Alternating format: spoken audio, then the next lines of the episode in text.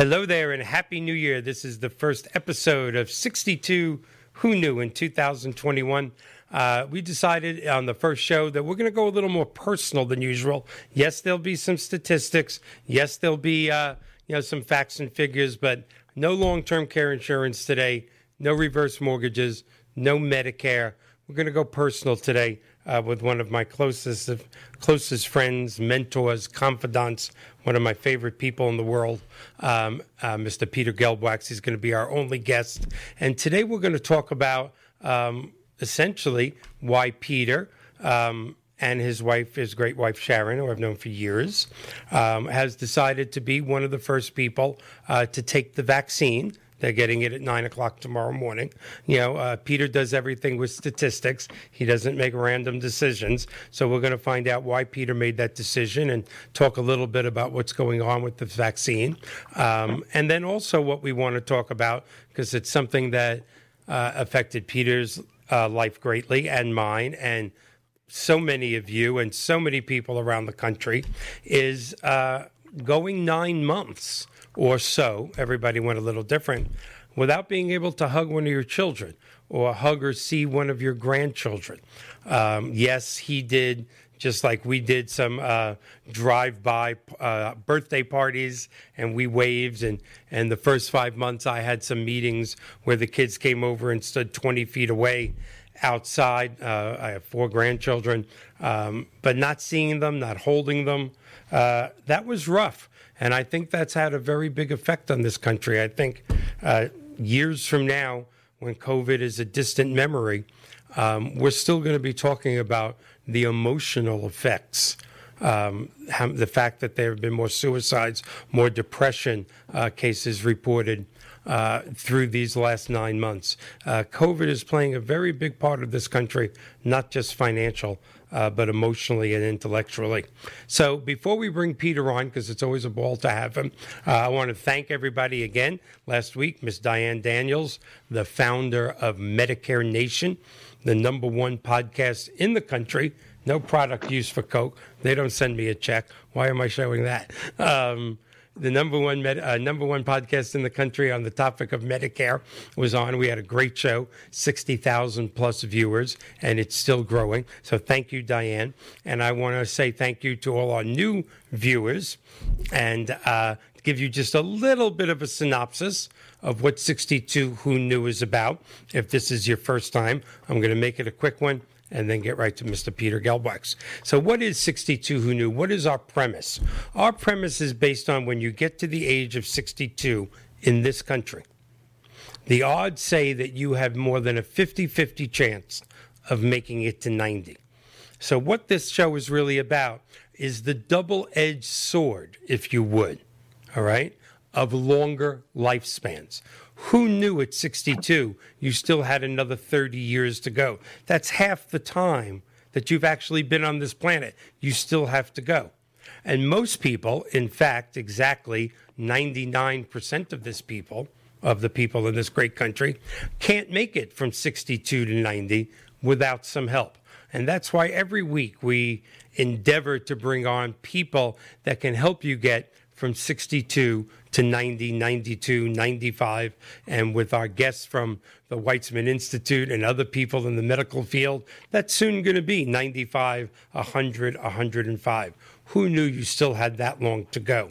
So we do our best to bring on experts in long term care insurance, in home care, reverse mortgages, mortgages of all type, Medicare supplemental policies, in-home care companies. We are brought on companies that specialize in travel cruises for seniors. We are brought on psychologists to talk about bringing people, you know, when, what happens at 62 years old when you do retire or 65. You're used to doing something every day. Now suddenly there's no reason to set the alarm clock. Many people have problems with that. We have a lot of fun on the show. What is this, John? Our 89th, 90th episode? 89. Uh, we obviously started with zero viewers. We're now always between that 60, 80, maybe even 90,000 uh, viewer per week. So obviously the topic has caught on, and we thank you all for being here. So without further ado, um, let's bring on just one of my favorite people in the world. It's one of the pleasures of having this show is being able to meet new people and learn from them. Um, but to be able to bring on friends and especially this man, um, I don't know if I'd have a TV show if it wasn't for you. I, th- I think if I listed all my national connections, if I went back to all their emails, I think it would say, I was told to call you by Peter Gelbwax. Um, so uh, I'm not even sure I, I could be on the street with a cardboard sign, you know, that says "We'll work for mortgages." Um, I, I, could be out there on, on, on the Florida Turnpike. Who knows if it wasn't for you? But happy New Year, my friend. Um, this is going to be a good one, no matter how it starts. And thank you for coming. Well, thank you for having me. Happy New, New Year to you, Mike, and to all of your viewers and you know, it's funny that you said that about being on the turnpike because you used a statistic that said that if you're 65, you have a 50 50 chance of making it to 90, and you're on your 89th show, and I think you had better than a 50 50 chance of making it to your 90th show. But I'm not sure that I would have stopped if you were on the turnpike uh, and rolled down my window so, and, and, gave me a mortgage? You wouldn't give me a mortgage? If, what would you do if you saw a mortgage person uh, on the side of the street? Will work for mortgages. I'd love to see that. well, it is my pleasure to be with you as always, and thank you for having me on. Uh, um, this is an interesting topic that we want to talk about Absolutely. today, and that's why I agreed to do it. Agreed to share some personal story. When I first did get involved in long-term care insurance, some uh, many, many decades ago, uh, it was because of a personal story. It was right. because I was a caregiver for my mom at the yeah. time. It had nothing to do with my business expertise or background or in sales or anything. It had to do strictly as a caregiver for a, a aging parent, and that uh, went on for much longer than any of us expected. And I was willing at the time, 30 years ago, to begin sharing that story to try and help other people get to a better place get to a better place in terms of decision making about whether they wanted to look at long-term care insurance, buy it or not, but at least plan for the long-term care. And I think that's really a good premise for today's show about, you know, what's your plan when it comes to the, the vaccination and to dealing with COVID and, and how do you view it? Because I don't know that there is a right or wrong. That's right. And it's a question of, of, of willing to, to share these different items and, and issues and ideas and see whether or not people uh, agree or disagree. We don't have anybody um, on the other side today necessarily that that's going to. So I'll try and play both sides of this issue as much as possible. So being schizo, having multiple personalities is going to help you in this particular case. Right there, you go. well, you know, you and Sharon, um, your lovely wife, uh, have an appointment tomorrow at nine in the morning to get the vaccine. I mean, let's face it, there's a few different groups. There's people going, I'm not getting it. It's all a farce. I don't even want to talk about those people. That's ridiculous. There are people like me. I'm 62. I have certain risk factors, but I've right. decided I'm going to wait three to six months to see um, other people's reaction. And then there are people that are going, I want it as quick as possible. Uh, so I'm going to first ask you, you know, what factors were involved in your decision making process to say because you're one of the first you know non first responders that I know in life that are getting it. So um, what what how did you and Sharon arrive at that decision? Okay, I don't want to start out by being objectionable with you, but um, we are in an initial group of over age 65 in Florida, but I'm not one of the first ones. Believe me, There's oh. been tens of thousands of people over the last week uh, that have gotten it besides the first responders. I didn't know that. And okay. how do I know that? Because every line that we called starting last Wednesday was filled up um, with, they were already maxing out on their appointments. So we are a full week behind some others. Now, does that put us in front of a lot of other people? Yes, it does, because we, we were lucky enough to be dialing for dollars, so to speak. Here we were on the phone, Sharon and I, uh, last week when the lines opened up in Broward County, um, and we actually made a thousand dials and redials over one day, and just happened to get lucky enough to get an appointment mm-hmm. um, and, and, be eligible. I don't agree with every single thing that Governor DeSantis uh, does and says, but I do happen to be 100% in agreement with him on this issue about prioritizing seniors, not just because I'm a senior at, at 74 or that Sharon at, at 71 with a suppressed immune system should be you know, put in the front of any line. But um, I do believe that he's making a lot of sense when he talks about prioritizing the senior group, which, by the way, in Florida is somewhere around 4.2 or 4.3 million people that are living in Florida that are 65 or over. And he decided to go on his own uh, decision making versus the CDC recommendations of 75 and over, using uh, the thinking process of saying that he saw a 73 or 74 year old at greater risk than a 20 year old working at a convenience store that may be considered um, uh, in, in other cases right. as a higher priority on the list. So um, he did that based on a statistic. And the statistic that we all should know is that 82% of the people that are dying in this country, and we have now uh, somewhere in the range of 350,000 uh, uh, people or more, and heading towards 400, unfortunately, 400,000 very quickly.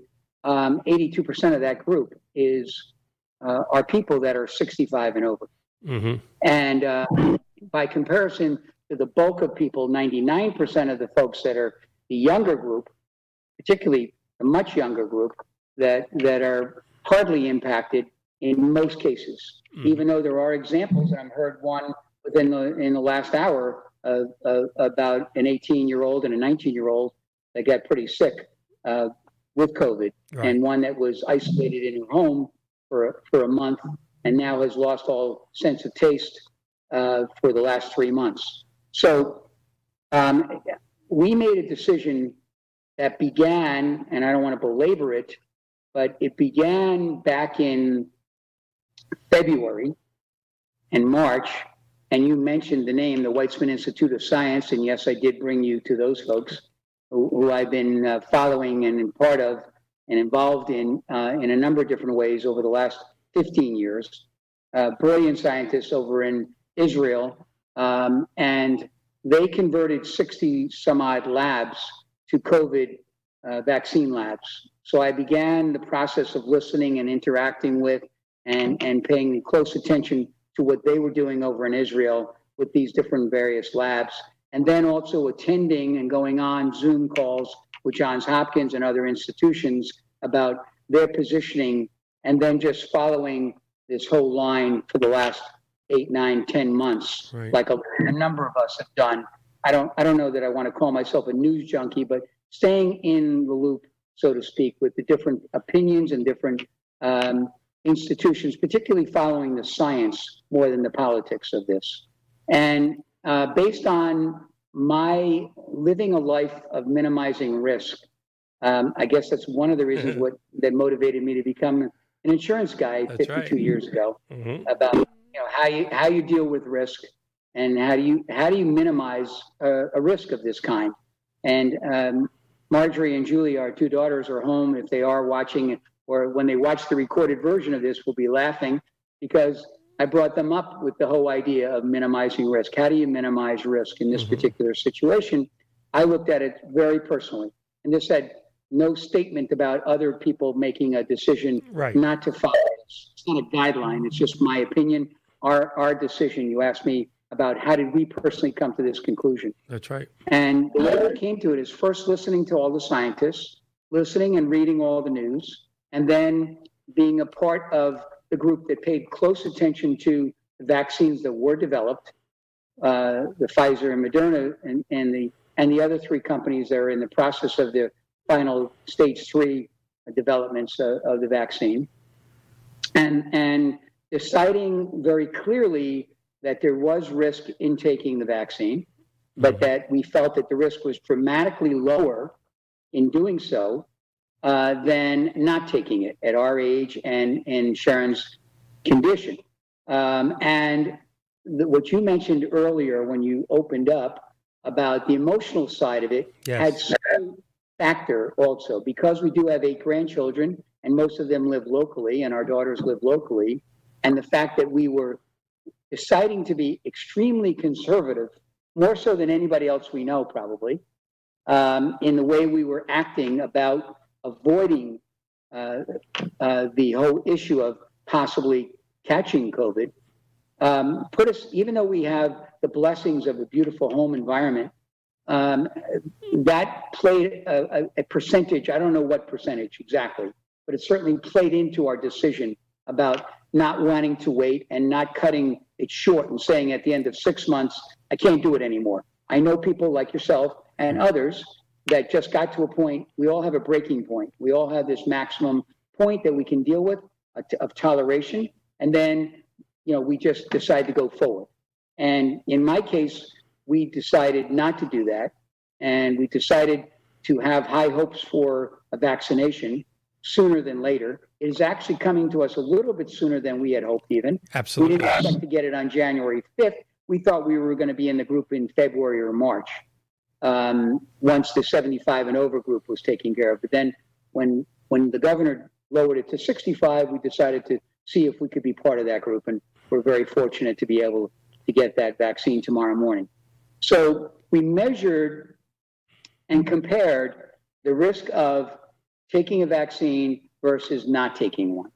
And we thought that it was a much higher risk for us at our age and in our situation that if we were to get COVID, that we either wouldn't survive it or that we would be in a long haul uh, uh, group or that it would be a lot of suffering and the possibilities of the impact of your heart, of your kidneys, of your other systems. Your lungs, especially. And then we looked at how many people were suffering consequences, even though it is relatively early on, keeping in mind that the people in the trials were done months ago and there were thousands, there were you know, yeah. 40,000 in one, 30,000, 70, 80,000 people that were in the trials from, from Moderna and Pfizer, with very few having significant side effects, nobody dying, and very small percentage of people having any real significant. Um, we're not allergic, so we, we weren't worried about you know that you know needing an EpiPen to help us, even though that's possible. Right. We just the risk there was was minimal and we are going to a facility that has those emergency services available. So, so we looked at all of these factors and said, okay, um, we're going to go forward with it. And yet we understand why some people, including people that are very close to us, are hesitating um, to do so. I think there's more than a couple of groups, though. I think there's your group, it's the wait and see group, which is let's wait another three months, another six months. We'll have 50 million people. 100 million people, 75 million people that will have taken these vaccines and had the second shots. On Johnson and Johnson, they only need one shot, um, but on Pfizer and Moderna, as you know, needs two shots, and and the, right. the people that are getting the second shots are first now getting those this week for the most part, and in the weeks to come. So for some people, it may be a lot smarter to just wait, um, as opposed to not taking it at all I could easily accept that from people that have um, a high or a low tolerance for a vaccine that have had complications or that, you know, I, am talking strictly as a non medical, obviously, right. a non medical person. Um, but there are a lot of good reasons why a percentage of the population uh, doesn't uh, go forward with a vaccine or at least puts it off for six months to a year. I'm just hoping and praying that the people that choose not to get it are not the same group that choose to not wear masks, that choose to not socially distance, that choose to not participate in how to lower the risk other than taking a vaccine. See, and that's the unknown. And you're bringing up something that's very, very sensitive because um, I think you're going into morality as much as you are technology. I mean, I I want to wait three to six months. I actually have friends. I don't agree with them. The whole thing's a farce. It's been blown. It's it's just like the flu. I don't even want to get into that. Um, but if you're going to make that decision, or even a person like me, to wait three to six months, I don't go anywhere without a mask. I do eat in a few restaurants, but I eat outside, six feet away from people. Um, I'm going to be respectful that this is a real risk. You know, so no, you're not going to make me take a vaccine, but I don't want to force my decision on everybody in Publix. I don't want to force my decision on everybody in the sushi restaurant that I'm sitting six feet away from. So yeah, now we're, and that and anytime we depend, God, I hate to say this, but I am going to say it. Anytime we depend on the intelligence and integrity, you know, of the average Joe Blow walking the street, that worries me. Um, it's like the people that say they don't want to give their children vaccinations. I can respect that. I think it's wrong. But when you send those non vaccinated kids into preschool and kindergarten and other kids get sick before, you know, because of that, that's not right. That's not your that's not your American right of choice. You're only supposed to be able to affect you you and yours. So you bring up a staggering point of I hope this group that doesn't do it shows some self control and some respect for those around them. Well, again, to just be brutally direct and honest, for the most part, they're not. So we have a large percentage of the population. I don't know that they're non believers, but that have turned this into a whole political arena, yeah. a whole political circus. And it's really unfortunate that, that mask wearing became a political statement. I mean, I understand that there was confusion in the beginning and that we were told not to wear masks and then we were told to wear masks. Yep. But and I'm not going to go down that path because we don't want to spend a lot of time doing that. But uh, there was reason for that, uh, good reason. Um, and you know, now the question just is, you know, you know me for years, so I'm probably center more center left than center right. Um, I tend to be socially liberal.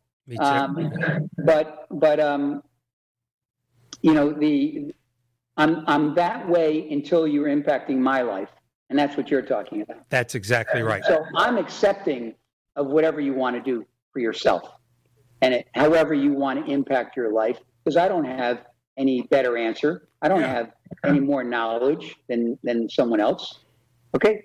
Um, so it, the question is, though, is your decision, and this is what you were talking about, Mike, is your decision going to impact my decision on how I live my life? Is your decision going to keep me out of the restaurant or out of Publix or out of come, you know, taking a, a road trip or getting on a plane? And unfortunately, the answer to that right now is yes. So, in order to to deal with that, that was even more so my reason for getting a vaccination than missing my family as I do terribly and as Sharon does terribly um, and that I, I can't depend on other people to do what I consider to be the right thing.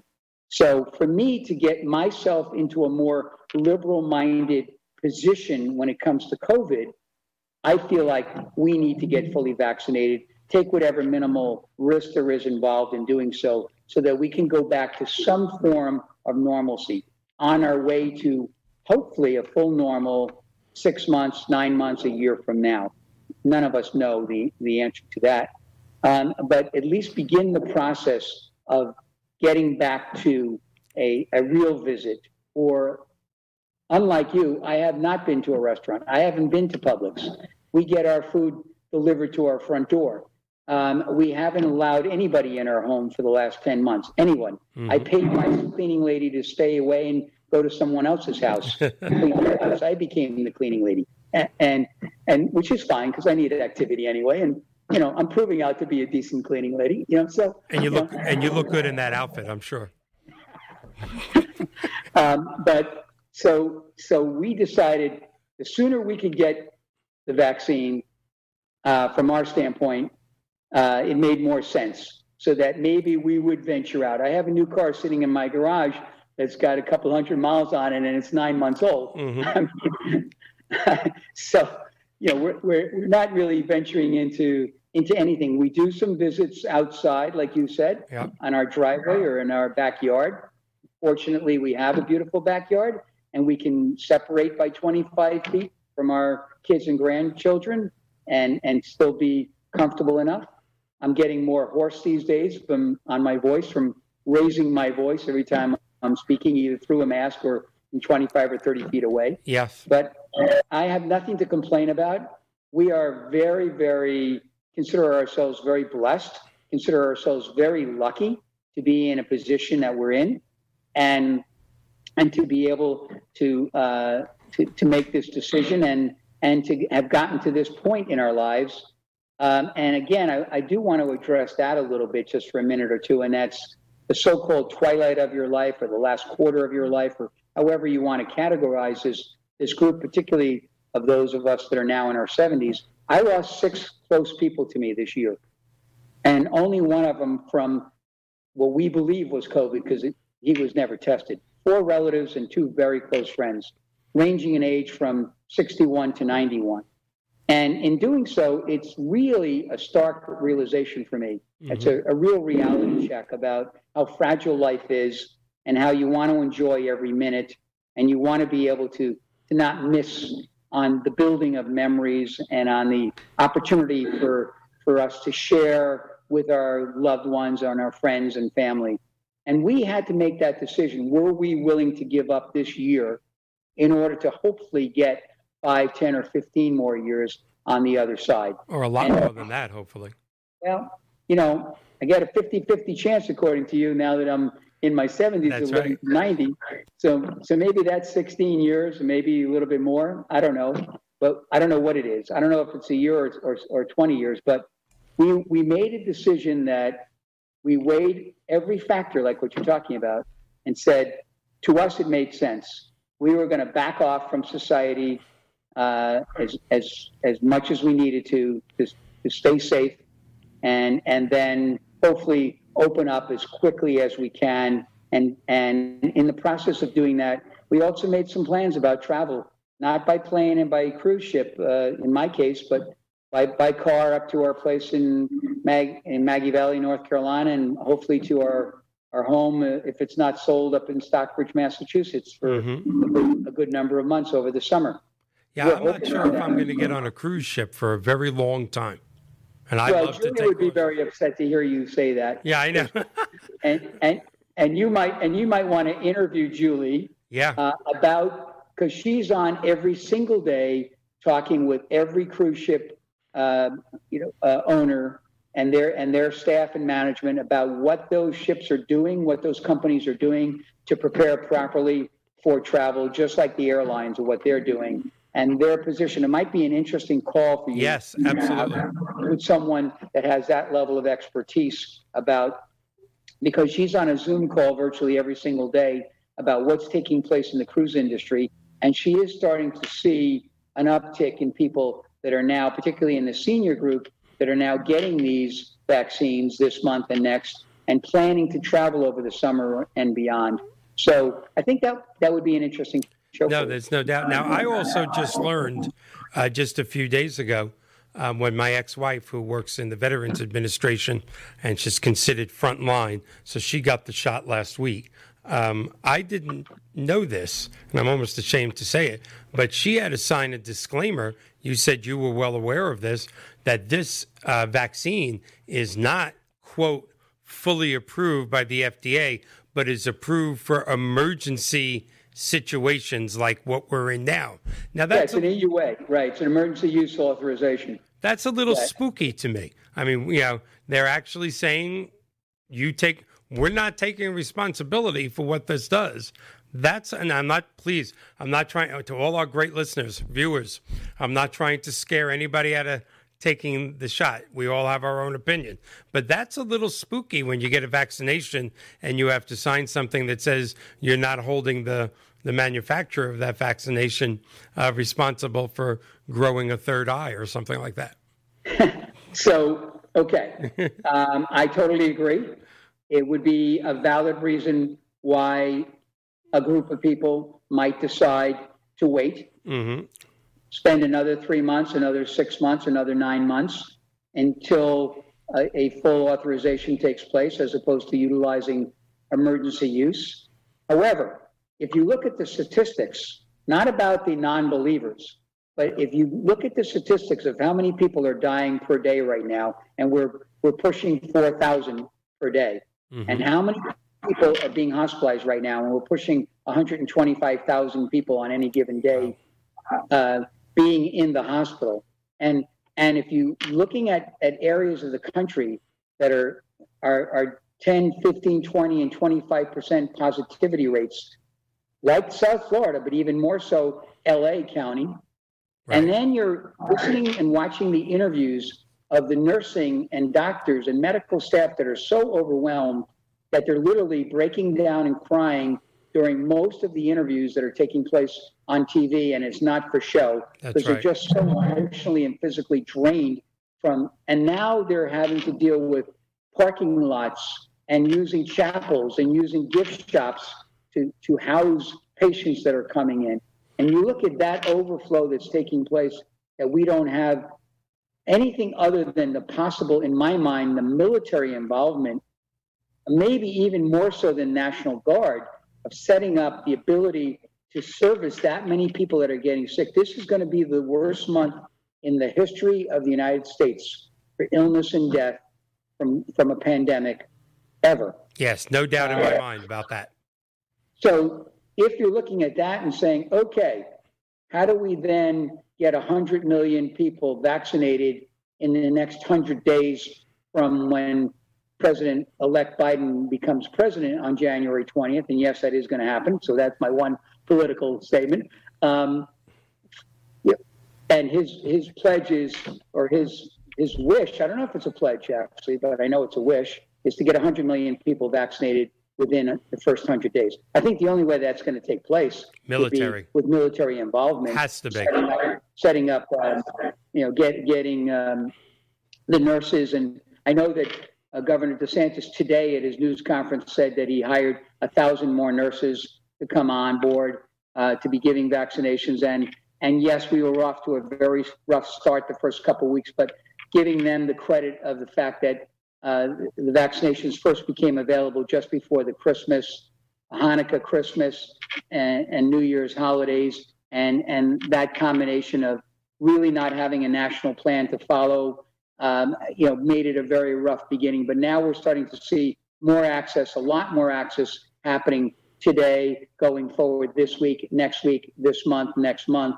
You'll see a lot better results than people standing online or, or standing out in Lee County for 24 hours and then being rejected because they didn't have an appointment or, or all of these stories where we, we kept dialing and dialing and then the, the, the website kept shutting down because they got 95,000 you know, people that they were able to book out of the quarter of a million people that were calling in uh, all at one time, you know, blowing up the, the websites or the phone systems of whether it's Cleveland Clinic or Broward Health or, or, or which, whoever, Jackson Memorial. Um, you know, so things are going to get a lot better, a lot faster. And the question then becomes also if Johnson and Johnson gets approved in the next 30 days, that's a single shot. So that's going to be much more adaptable to the masses. So those of you that are waiting over the next, let's say, 30 to 90 days, right? Um, I think you'll see a lot more results, and you'll be able to measure a lot more of how many people are actually uh, affected by this, with, and how many side effects are taking place, and how bad are they, and I heard from a friend today that said his doctor friend was fine, his nurse friend was fine, her sister was fine, and and somebody else of the four, one of them ended up having an allergic reaction and ending up in the ER. Tomorrow, you know, there will be a, a emergency um, uh, rescue squad available. There will be EpiPens uh, there at the site. They are going to do about 500 a day uh, for the next uh, six days. They're going to get 3,000 people, you know, uh, in, uh, vaccinated. So, um, you know, all those things may be too much of a challenge for people right now, like yourself, and saying, I'm going to sit back mm-hmm. Uh, and I'll try and be as cautious, uh, as cautious and as careful as possible. And, and then uh, maybe in two months or three months or six months, I'll, I'll line up for a shot. Hopefully, you won't have to be on a long line. Yeah, yeah. And as we discussed, um, before the show. There's it's such a different decision process for somebody my age, somebody your age. Um, you're barely 10 years older than me. And again, for that 30 year old married couple who really looks at it and says, the truth of the matter is, we have a one out of, you know, we talked about this before. We have a one out of a thousand chance of even getting it.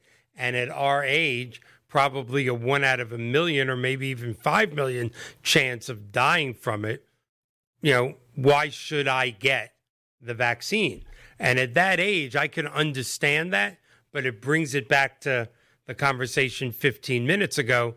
I'm going to respect your opinion, but please keep your mask on when you're near me.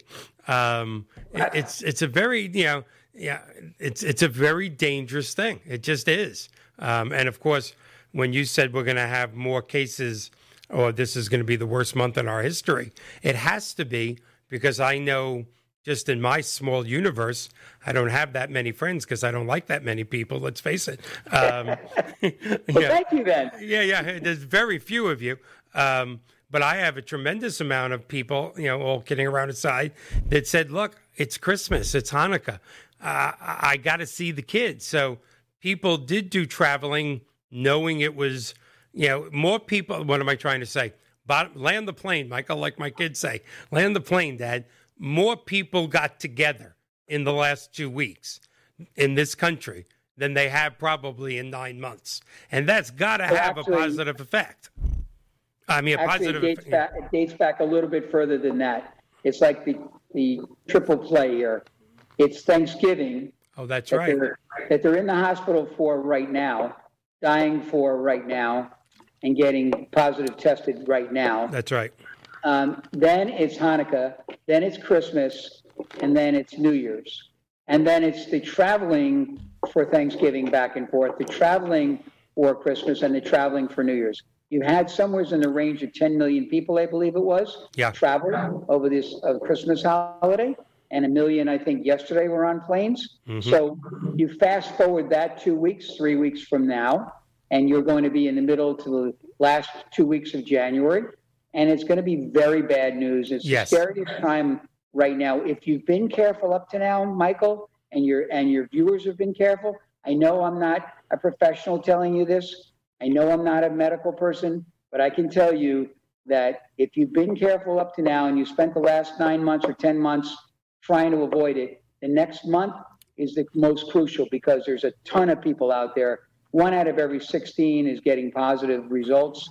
Now, that doesn't mean one out of, out of every 16 is getting sick, but there are residual, and then there's the long haulers that we mentioned before. I was talking to Holly Thomas, who who's a manager over at First Atlantic, which is a very good, great uh, home health care agency in Broward County. And I was just on the phone with her today, and she was talking about she's one of the they're one of the few home health care agencies that are actually transporting people that have COVID from hospitals to their home. Not every home health care agency will even accept you. Not every hospital will even accept you or treat you. That's something I want to talk about when you're done. I don't want to mention names, but she talked about two different major hospitals right here in Broward County. One that's not doing any treatment of any kind for COVID, big hospital, and the other one is doing all kinds of treatments. Okay, and and she also talked about her 19 year old daughter. I asked her permission to share this her 19 year old daughter finally talked her into getting a haircut, like a lot of us uh, have been tempted to do, and some of us have avoided. I decided to learn how to cut my own hair for the last 10 months, not doing too bad. You did job. pretty good there, yeah. As long as you can't see the back. The back is the toughest part. Yeah. But um, her 19 year old daughter went for a haircut and try to keep herself as safe as possible and still ended up coming down with COVID. Mm-hmm. She ended up having to isolate in her home because she had two or three other kids and herself. And so she kept her in her room for two weeks. She went back for a test and was still positive, kept her in the room for another two wow. weeks. And now that was back in June. And now Holly is telling me about how she her daughter has lost all of her sense of taste.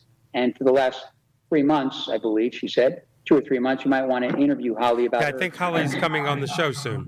As a caregiver, and and and she's playing both roles as a mother at home, taking care of, of someone that was positive, and and what their life, how their life changed um, over that month that they had to isolate their one daughter, um, and also even more so about her experience of visiting major hospitals in Broward County and what kind of responses she's getting and hearing and seeing. It only gets real for you when it happens to you. Yes. You become a believer when you're exposed and it gets real close to you or to your family or to your friends. Um, and no, you don't have to pay taxes. okay, unless you get audited. Mm-hmm. Yeah, then you. if you're if you're a cheater, you're probably going to get away with it because ninety some odd percent of people that don't pay taxes never get caught. Okay. It's because they have very good Jewish accountants. But go ahead. You, you may you may take you may take uh, that as a joke, but I'm serious. You know, you're right. You know, people take an attitude just like I don't have to buy health insurance, I don't have to buy life insurance because I'm not sick and I don't need it. Well, you know, this is just not one of those situations for us. We can't, at least in in our situation, we're not willing to take that risk of saying we'll wait to see if we ever get it. We probably are not going to get it. We have a 90% chance that we're not going to get it. Um, and then we have a 90% chance that we'll survive it if we do get it. We're not willing to take that risk. So that's a decision that each person has to make. And hopefully they'll respect uh, each other in this process and they'll respect the folks like myself who decide to get it and don't want to be exposed to someone who is walking around. Um, 40% of us are walking around without even realizing or knowing that we are positive mm-hmm. COVID spreaders. Well, you... And that's the super spreader events that are taking place still. The New Year's Eve parties or the beach parties, at least the beach parties are outside.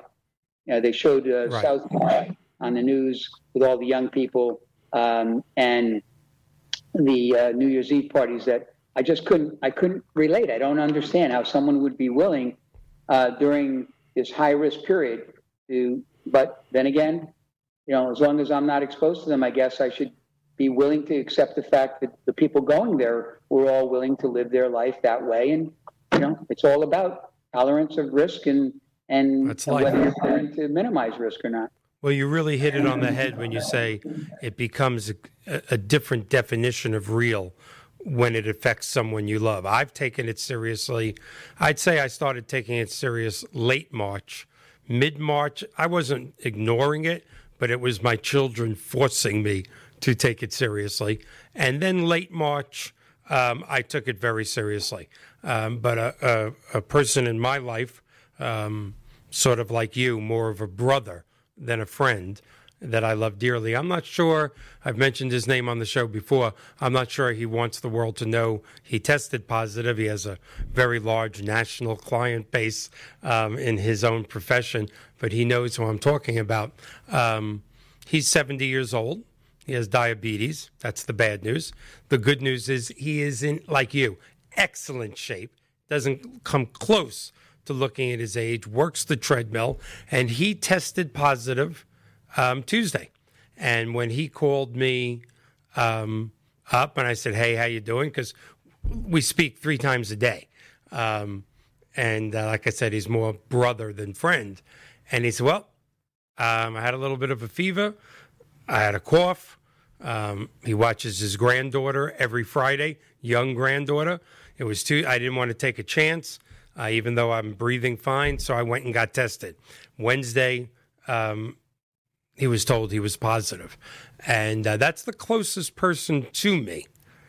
I've known other people testing positive, but he's most certainly the closest person to me and my children that have tested positive. And I'll tell you, when I got off the phone it was more real, even though I'm a, I take it seriously. It was more real than ever. Call him at night to make sure he's breathing okay. You know, make sure you put the oximeter. I think that's what you call on his finger. What's your oxygen rate? Call him in the morning. How you doing? How's your voice? Um, it's altogether different when it's someone you love.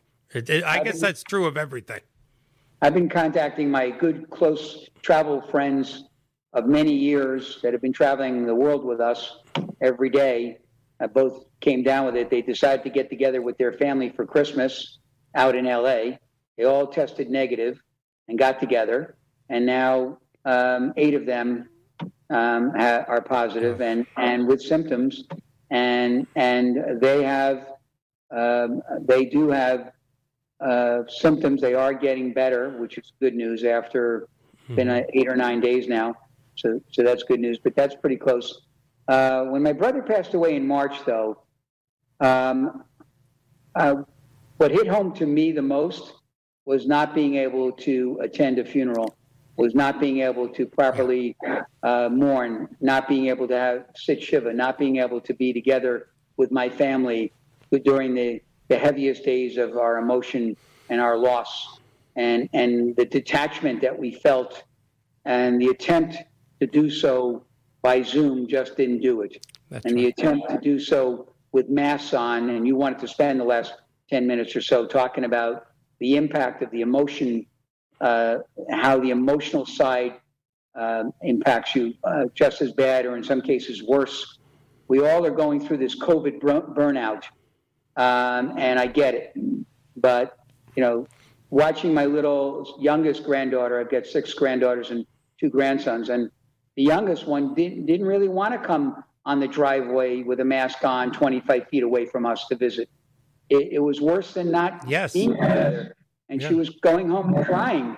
Um, and I was crying uh, over that disconnect of someone that's no, used to being in our house every weekend and interacting with us on every different level that you can imagine because you, you do the same. Mm-hmm. Uh, so, from that standpoint, I was like, yeah, I'm in a big hurry, make this go away. And um, um, if that means, in my case, you know, vaccinations, then let's move on it and you know, and let's make it happen and let's support uh, the science uh, behind it. And yes, you know, I'll be signing a form tomorrow, releasing them from liability, and that is a little bit concerning. Um, even though you may be doing the same with some of your doctors right now. That's right. Prior, prior to COVID, that have decided to to do away with their professional liability uh, coverage. Sure. That's right. And so you go into his office and you're asked whether or not you're willing to sign this form that you're not going to hold him liable if he screws up or she screws up. Mm-hmm. So it's not a brand new thing, but yeah, it, it is a little concerning. But again, weighing, measuring who you are, how how you know where you stand on this issue, and then looking at and that feeling that uh, draining emotional drain that takes place uh, when you have this. Some some folks, I mean, we are extremely blessed. We're truly extremely blessed because we have not only do we have our kids and grandchildren living in the community, but they still like us. Yeah. They still yeah. think they still think I didn't do this on purpose, but they still think that I'm cool enough. And here's what the cup they gave me for, you know, mm-hmm. my grandpa thinks I'm awesome. Yeah. my grandkids think I'm awesome. Um, you know, it, I can't I can't tell you, and and that is a big sharing of emotion that a lot of people are doing right now when they're giving a thumbs up when they get that shot in their arm. Um, you know, from the from the seniors that are really yearning for that ability to get back to to uh, to be with their their loved ones. That's right. Uh, and a lot of them are separated by distance. We're not. We're we're five minutes away from Julie's home and ten minutes away from Marjorie's. So you know we're we're we're very anxious to get that first and second shot, um, and and I'll be happy to report back to you if you want to share the experience next month. Actually, um, in in uh, four weeks, three or four weeks, depending on whether the shot is Pfizer, it's three weeks later. If it's Moderna, it's four weeks later. Pfizer then becomes fully in effect the efficacy of 95% at the end of four weeks. Um, Moderna is at the end of six weeks. It's four weeks to the second shot and then two weeks more to get full efficacy. And then the over age 65 group is a little bit lower efficacy uh, than the Pfizer. But regardless of which one it is that they're using, in four to six weeks from now, we're, we're going to be in a different place. And hopefully, the, the only thing we'll get is a, a, a notice from my body saying, hey, your immune system is working. You got a sore arm, you got a little bit of a fever, you got a little cold for 24 or 36 hours, which is what they're telling you to expect. Right. And then we'll move on. So you don't know what which one you're getting until you actually get there. Is that the norm? No, that's not the norm. We were told one, and then we were told the other. So um, the date we were given for the second shot is three weeks. And I was trying to verify then. I said, if it's three weeks, then it's not Moderna, then it's Pfizer. Right. So we don't know. Uh, we think it's Pfizer just because the second date we've been given already, and that's three weeks out. Uh, but we were told in writing at first and on a conference call that it was Moderna. So somebody made a mistake there. Um, and I'm not sure, but regardless, we're going. But um, you know, uh, we'll we'll find out tomorrow in 12 hours or whatever, mm-hmm. or 14 hours. I'd like to bring on a psychologist. You know, we've brought on some authors and some psychologists uh, to talk about what caregiving does. You know, because there's that chilling statistic of caregivers yep. predeceasing the people they care for. Um, but there has got you know we, we all know there's only about six minutes left so we're okay on time this is our last topic we all know that cases of depression are up in the last nine months cases of suicide are up um, we are blessed yep. you and i my children and grandchildren are also all in the neighborhood you know there's so many grandparents out there god bless them i respect them that only see their grandchildren a few times a year or holidays or this and I'm not saying it hurts them less to go from three, four times a year to zero. Well, yeah, I am saying it. It hurts them less than people like us that see them three, four times a week to zero. And I don't mean that disrespectfully. Well, it's just a, I, you know, I think it's a diff, it, it's a different. Uh, they've just become more accepting of the reality that they're only going to see those kids once or twice or three times a year. Mm. But I don't think that they're hurting any less. They may be hurting even more because their fear is, yes. will I ever see them again? That's uh, true. And and maybe they hadn't seen them in a year, and that's why they were giving in to even even though they didn't want to give in. Why they allowed them to travel, or why they traveled to them over the holidays because they just couldn't deal with the with that idea. But you do have two issues, and I know we only have five minutes left. Okay. One is, what is the impact going to be on the long term care community, forget about insurance, but what is the what is the senior community? How are they going to be impacted on a long range basis? How many more of them will become, you know, uh, people that need long term care services being provided because they survived, but their heart didn't do well, or their lungs didn't do well, or their kidneys didn't do well, and they're not getting better. Mm-hmm. I think that is one big issue, and the other one that you're addressing without my help, and that's fine, uh, and that is all the psychological needs that are going to be taking place over the years to come from the trauma that we're all experiencing, some more than others. How about being in a one bedroom apartment for nine months or 10 months by yes. yourself, you know, in a city that is, has an outbreak?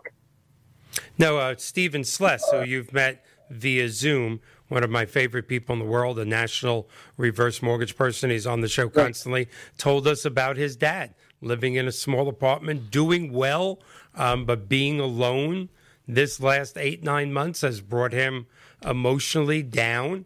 And Steven's not sure if, if he's going to make a comeback from this past nine months.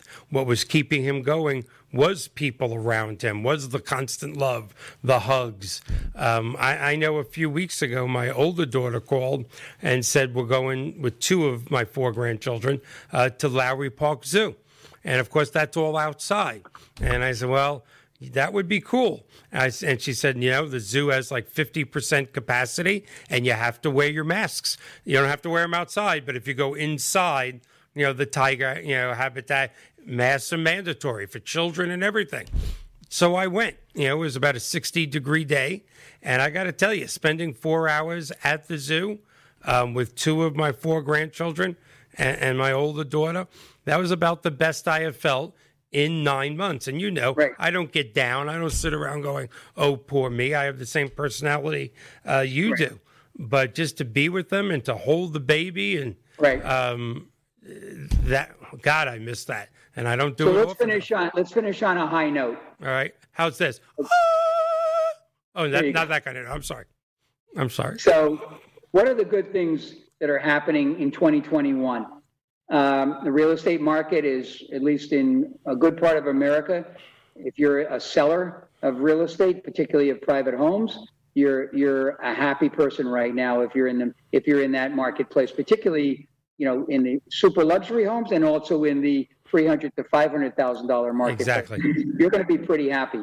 Um, if you're if you're out borrowing money um, in your business, people are lowest interest rates. What and how long? 30 years. We're in the twos. I'm giving fixed rate years. people in the twos. That's M Banner at PMAnow.com. M Banner at PMAnow.com. Lowest fixed rates in 30 and years. The, and the fact that we have regardless of when you're going to take it or if you're going to take it, the fact that we do have vaccinations that are working right now, two already going, and two to three more possibly in the next 60 to 90 days that'll be available in America, our lives should change dramatically over the next six months. Yes. And those things are all very positive, and I hope that we'll be able to come back and talk about things on a, on a much different level sooner than later, and and 2021 being a great change for all of us. And I do appreciate you having me on today to share stories and opinions, and I hope that I didn't insult anybody in the process. I'm not telling anybody what to do Yeah, or how to either. do it. Absolutely. Um, but but I just I do I do um, appreciate being here tonight. Well, I always appreciate you being here. I appreciate talking to you, being with. My God, I haven't given you a hug in nine months. What has it been? What twelve years since we haven't seen each other? You know, in nine months, it really and truly. Yeah. And spending time with you and your unbelievable family is one of my joys in life. Um, well, we are starting out 2021 um, in a great way. Um, we got to have a healing year. And I mean healing not just with COVID 19, but on a social level, a political level. It's time for a little healing and a little warmth in this country. I don't care what side of the aisle you're on. Let's just do a, a little more caring about people. I think we did rise to the occasion. A lot of people that I know that don't like wearing masks wear them anyway. They grumble, but you know, I think America came through this one uh, better than most would have thought. A um, lot, a lot of uh, people put others before themselves. Uh, thank you for being here. It's going to be a great few months. We have some fantastic guests coming. Everybody have a happy and healthy New Year. Bye.